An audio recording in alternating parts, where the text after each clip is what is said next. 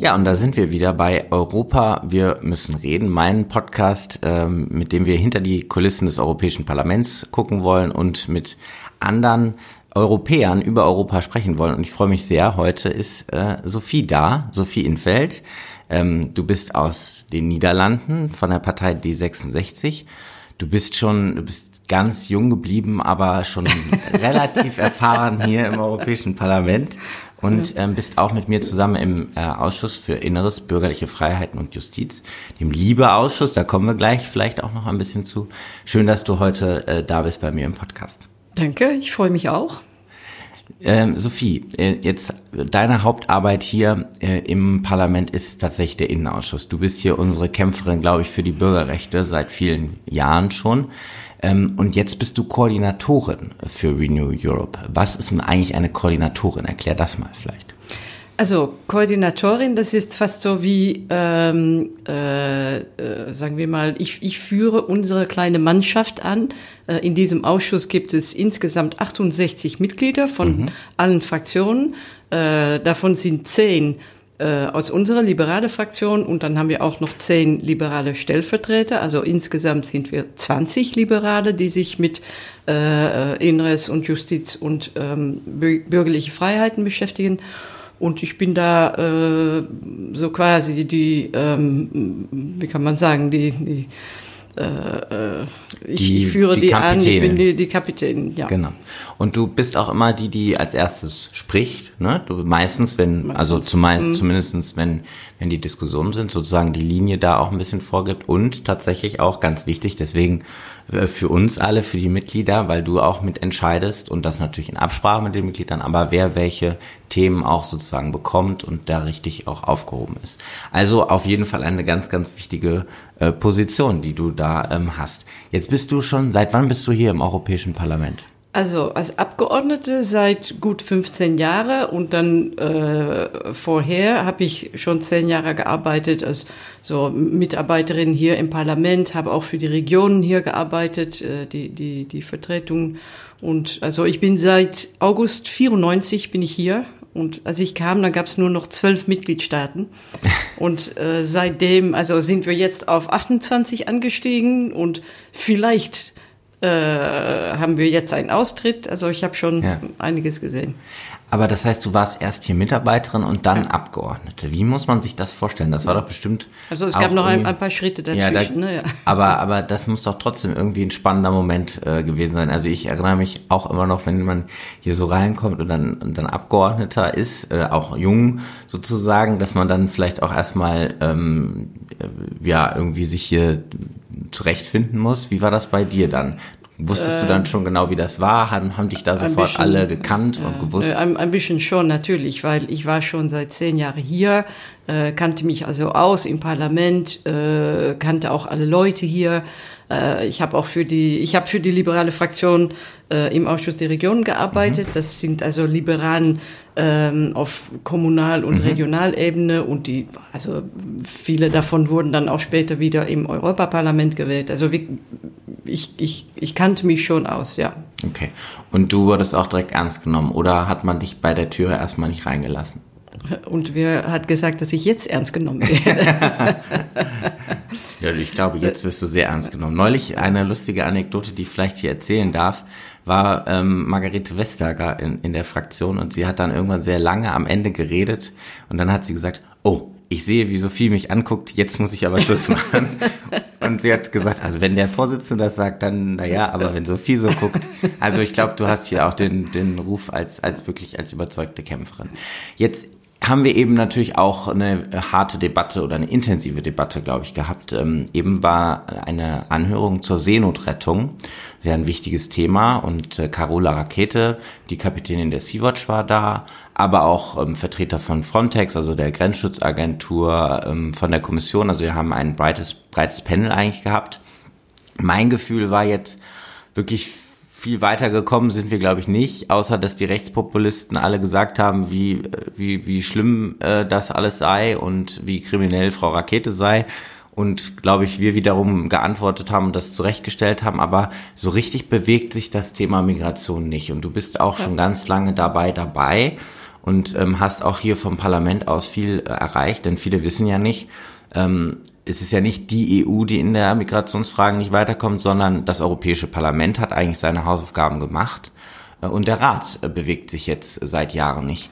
Ähm, wie siehst du das? Ähm, was wäre, wie würde deine europäische ähm, ja, Migrationspolitik aussehen oder vielleicht wie sieht die Position hm. des Europäischen Parlaments naja, aus? Ähm, zunächst, man muss sich das so vorstellen, die, die Kommission, die Europäische Kommission macht immer Vorschläge zur Gesetzgebung und dann entscheiden äh, Parlament und Rat gemeinsam. Rat, mhm. das sind also äh, die 28 Regierungen.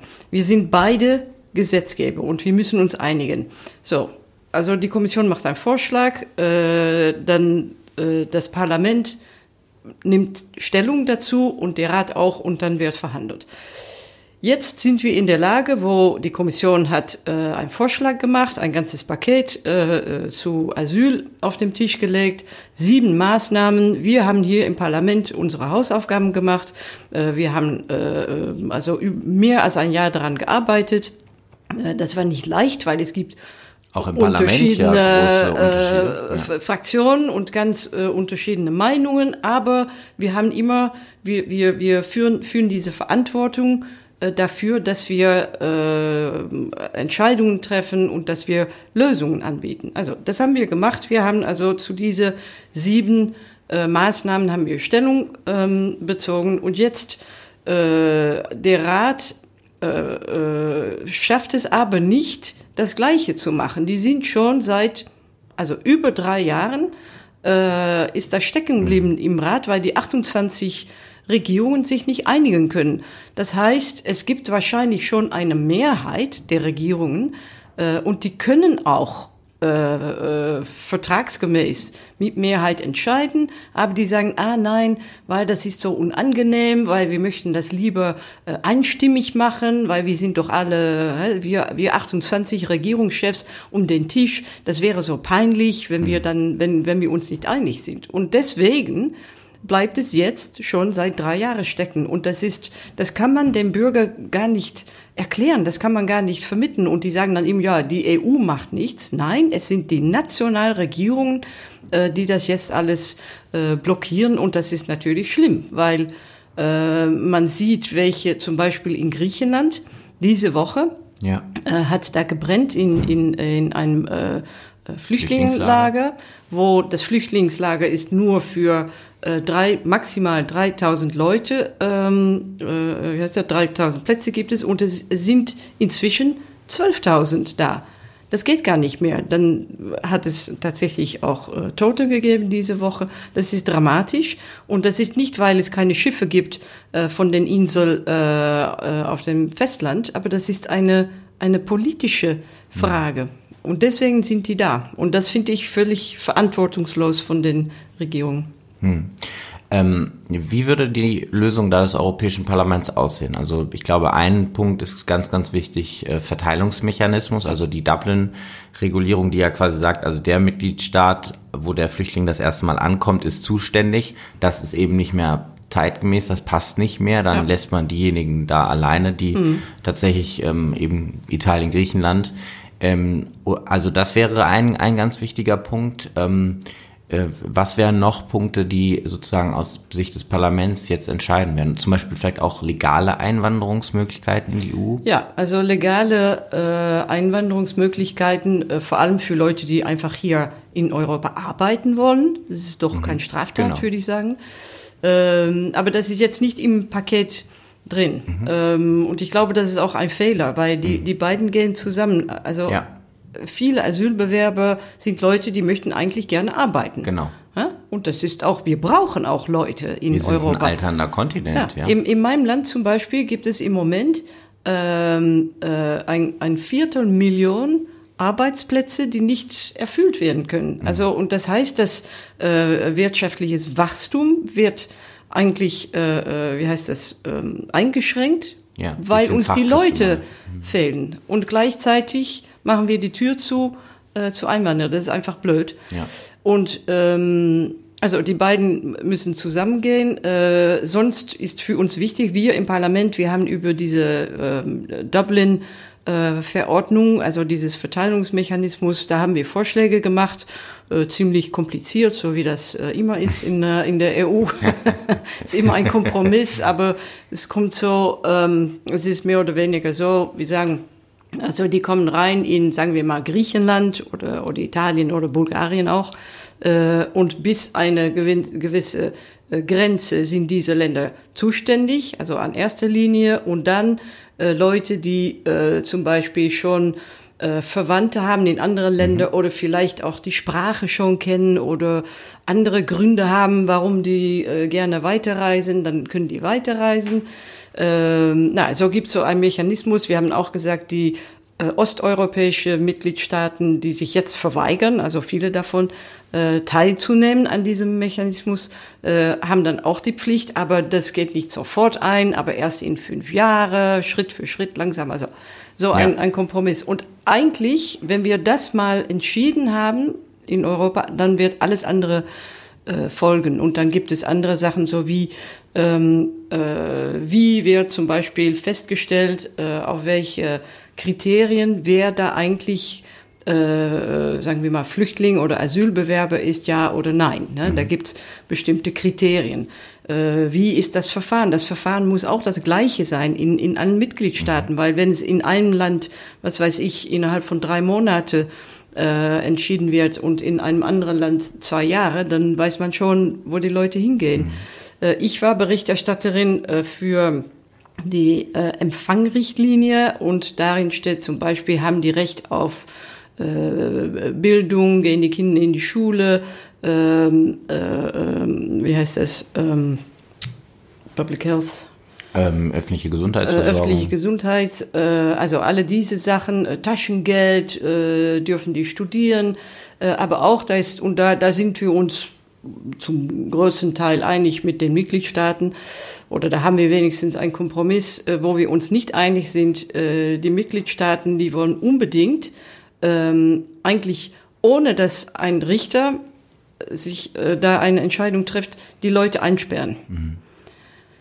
Und da sagen wir nein. Also erstens Einsperrung ohne äh, eine Entscheidung vom Richter, das geht gar nicht in, mhm. ein, in einem demokratischen Rechtsstaat. Zweitens äh, Einsperrung von Kindern, das ist einfach ein großes Nein hier im Hause. Ja, kategorisch nein, weil wir kritisieren alle die Amerikaner. Ja. Aber wenn, wenn wir sehen, was hier passiert und wie wir, wie wir die Kinder behandeln, Kinder werden auch eingesperrt.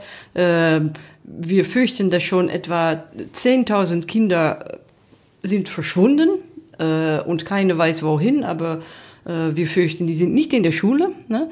Ähm, also es ist, das sind auch wichtige Sachen und diese, diese Obsession mit Einsperrung von Einwanderern, äh, das bringt nichts, es bringt keine Sicherheit, äh, es macht die Leute nur frustriert, äh, die werden stigmatisiert, haben dann hinterher größere Schwierigkeiten zu integrieren äh, und für die Kinder ist das natürlich äh, ein, ein, ein Albtraum. Ja.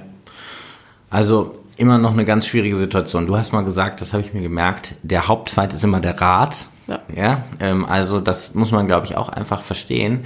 Und das ist ja genau das, was wir auch mit dem Podcast äh, irgendwie erreichen wollen, dass man auch ein bisschen zeigt, die unterschiedlichen Institutionen haben auch unterschiedliche Interessen. Es ist ja. eben immer eine Abwägung ja. und häufig haben eben die Mitgliedstaaten auch äh, ja wirklich versuchen eben nicht mitzuwirken bei gemeinsamen europäischen Regelungen. Und ich glaube, da ist das Europäische Parlament wirklich der oder diejenige Institution, die da immer ähm, den, ich den kann Druck dir vielleicht, wenn ich ja. mal darf, eine Minute, weil das mal zu erklären, weil die Leute meinen immer, dass äh, nationale Souveränität, das ist wichtig und äh, die, die meinen, äh, die EU, das, das seien tatsächlich äh, die Regierungschef, weil die kennen alle die Bilder vom Fernsehen, mhm. wo die Regierungschefs äh, ankommen äh, in großen schwarzen äh, Limousinen und äh, viele Kameras.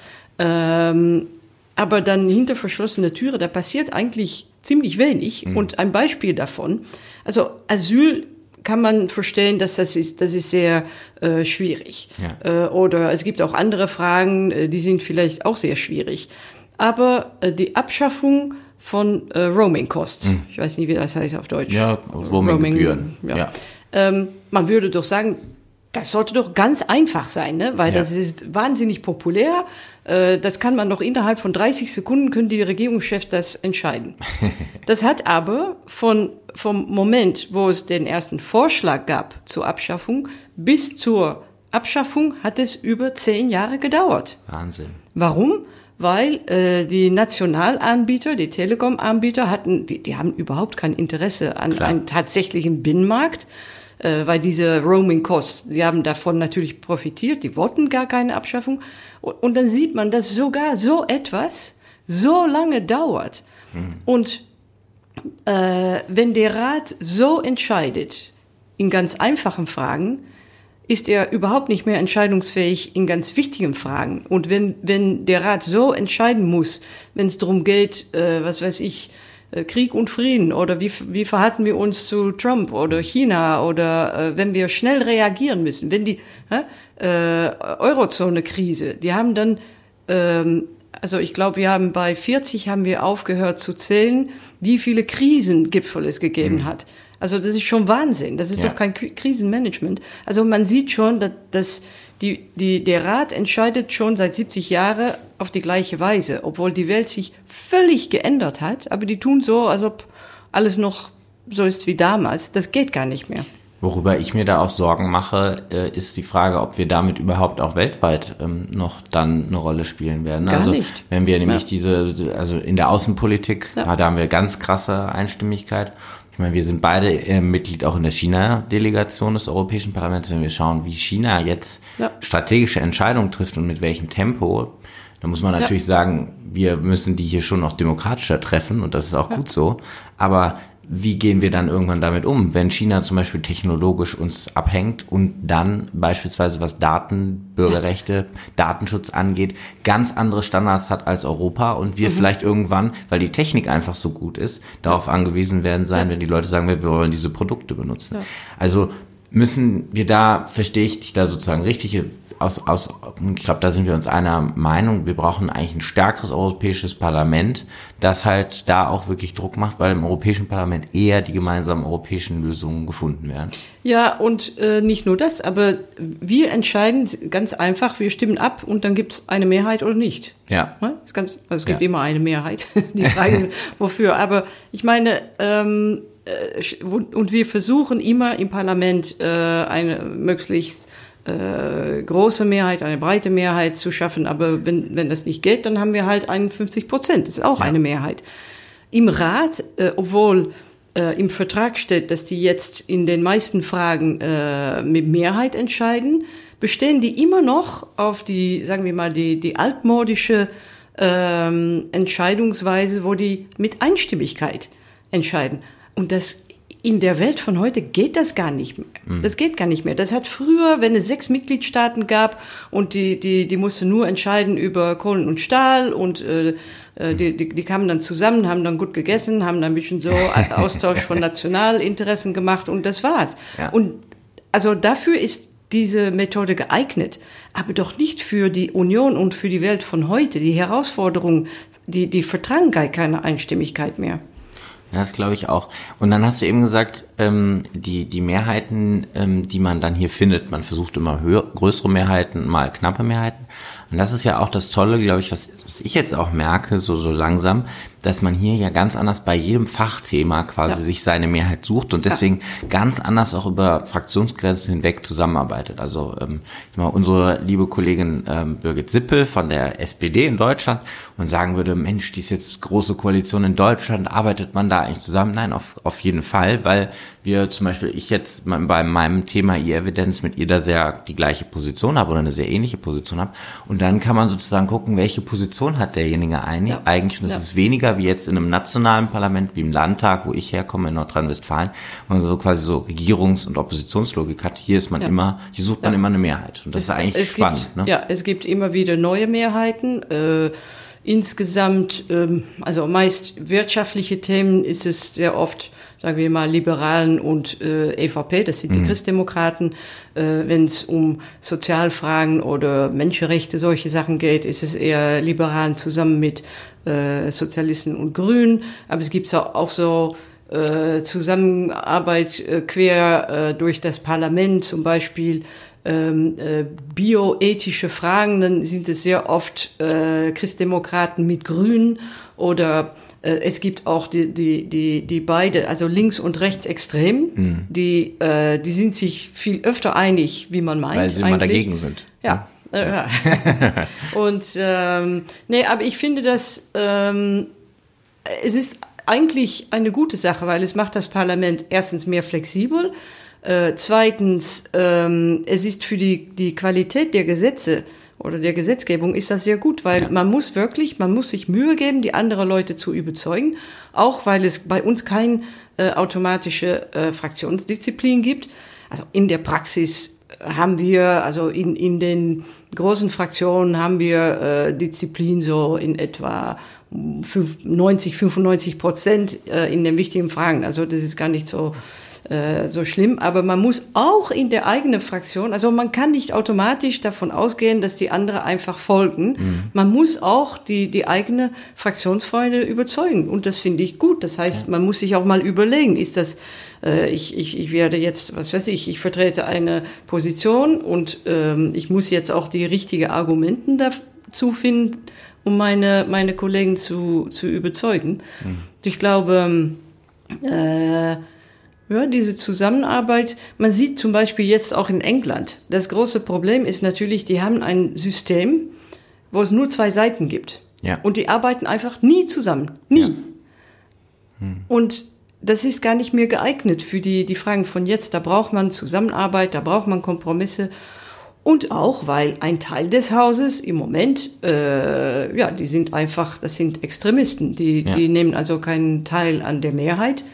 Und dann müssen wir also in der Mitte auch mehr zusammenarbeiten. Das war eben auch schon wieder spannend, ähm, die bei dem Hearing, erst haben die ganzen Rechtspopulisten die ganze Zeit irgendwas beschimpft und hinterher als die Antworten von den Experten, ja nicht nur von Carola Rakete, sondern von auch von dem Frontex, da waren sie alle schon wieder weg. Ja. Das ist äh, schon, ähm, also ich glaube, da, genau das ist ja das Spannende hier auch, ähm, weil man dann eben über die Parteigrenzen hinweg auch zusammenarbeiten kann, weil das natürlich vielleicht auch das Parlament besonders spannend macht. Der Ministerpräsident von Nordrhein-Westfalen, Armin Laschet, hat zu mir gesagt, als ich gewählt worden bin, jetzt ähm, bist du im spannendsten Parlament ja, der Welt. Und ich ja. glaube, dass da ist schon was dran.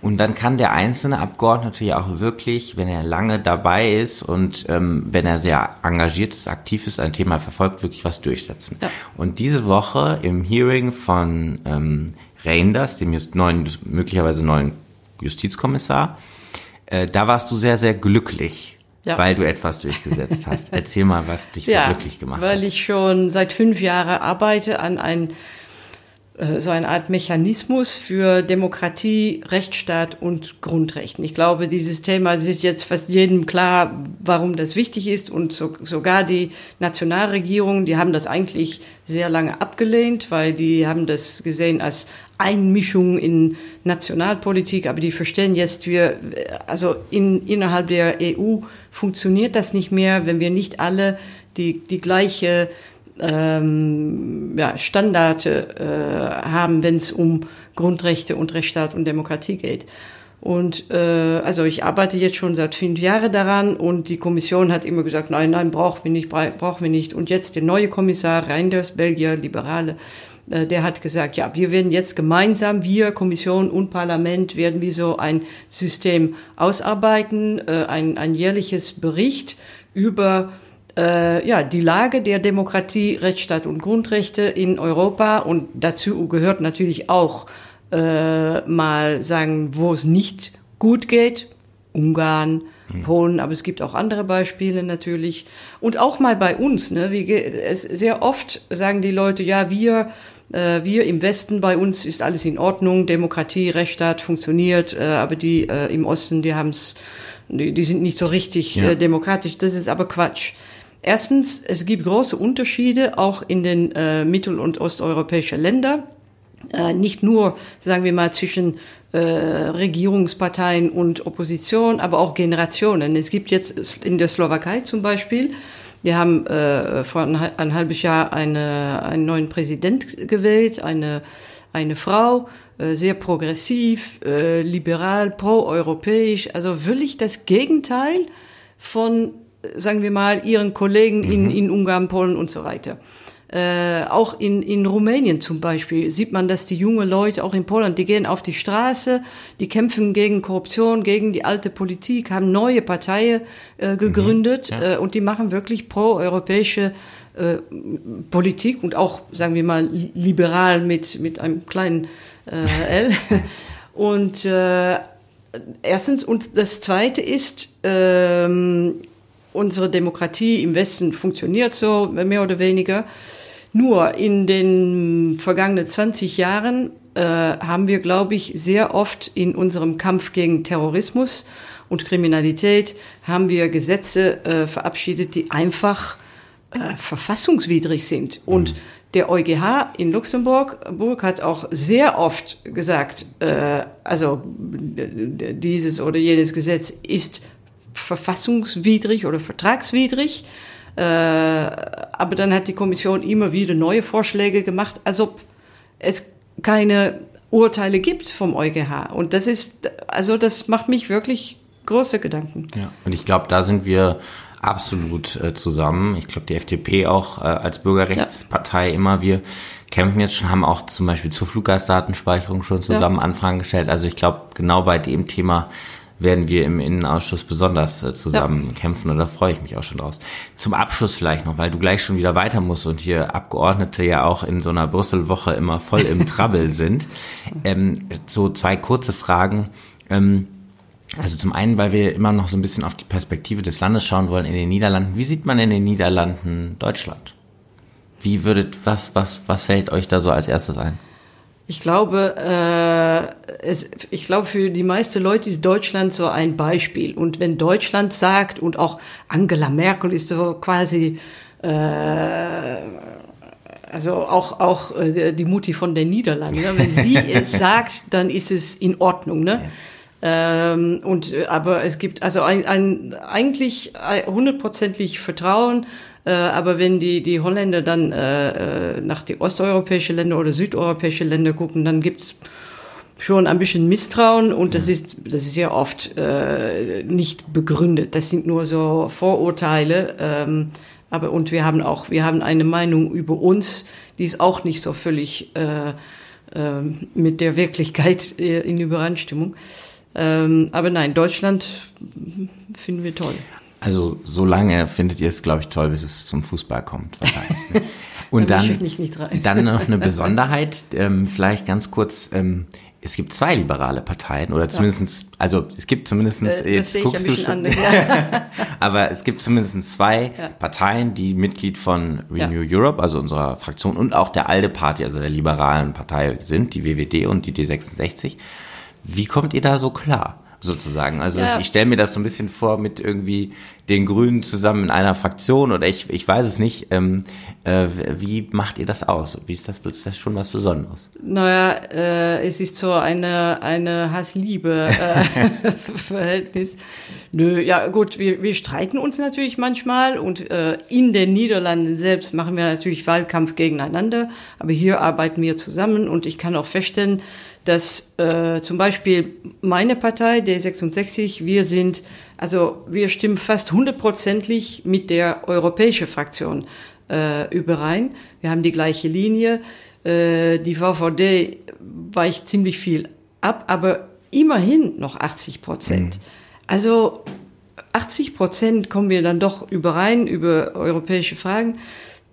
Und ähm, also das, das geht. Und wir haben natürlich auch äh, die, die Tradition der Zusammenarbeit, weil wir haben immer äh, Koalitionsregierungen, immer, mhm.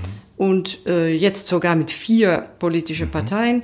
Und ähm, wir haben unser Wahlsystem ist völlig proportionell ähm, und wir müssen also immer zusammenarbeiten. Das ist so, wir haben die Gewohnheit, das ist gar nicht ähm, das ist man, glaube ich, so aus der deutschen äh, Politik gar nicht so gewohnt, aber es geht ja jetzt bei uns auch ja. in die Richtung, hm. vielleicht auch bald mit Dreierkoalitionen oder mehr. Ja, und ich glaube, wenn ich noch darf, ja. es gibt natürlich, ähm, in, man sieht überall in den, äh, in den europäischen Ländern, äh, sieht man, dass äh, es immer mehr Parteien gibt. Ja. Äh, es wird immer schwieriger für äh, eine Partei oder auch zwei Parteienkoalition eine Mehrheit zu finden. Also das, äh, die Landschaft äh, zersplittert ein bisschen. Das hatten wir schon immer. Ähm, an das, das andere Äußerste ist in den Vereinigten Staaten, da gibt es nur zwei Parteien. Ja. Ähm, wir sind in, im Europaparlament ein bisschen dazwischen eigentlich. Wir haben etwa acht Fraktionen, glaube ich, inzwischen. Ähm, aber in den Vereinigten Staaten, da gibt's nur zwei Parteien, aber da gibt's innerhalb der Parteien große Unterschiede. Mhm. Und die müssen sich auch irgendwie einigen. Ja. Also diese Frage ändert sich eigentlich nicht. Man muss dann doch immer wieder zusammenarbeiten, Kompromisse finden und äh, eine gemeinsame Linie formulieren. Hm. Fast schon ein schönes Schlusswort, aber meine letzte Frage meistens in dem Podcast ist vielleicht auch ganz kurz, so in einem Satz oder zwei. In 20 Jahren, wie soll die Europäische Union dann aussehen, aus deiner Sicht? Äh, das, das Gute Ganz an der einfache EU ist, Frage zum Schluss. man kann man kann nie vorhersehen, äh, wie es weitergeht. Aber ich hoffe, dass dass sich die EU weiter äh, stärkt, weiter integriert, sich noch mehr einigt, auch noch ein bisschen erweitert, neue Länder dazu und dass wir wirklich auch in so wie die Welt aussieht in 20 Jahre, dass wir da immer noch ähm, äh, das, wie kann ich mal sagen, die, die, die Lebensqualität unserer Bürger sichern können. Das ist, das ist, glaube ich, wichtig. Und ich glaube, dass die Welt in 20 Jahren so aussieht, dass wir das nur äh, mit einer kräftigen EU machen können. Und dafür müssen wir über Europa reden. Und es war schön, mit dir heute zu reden in meinem Podcast. Vielen Dank, Sophie, dass du da warst. Ich danke dir.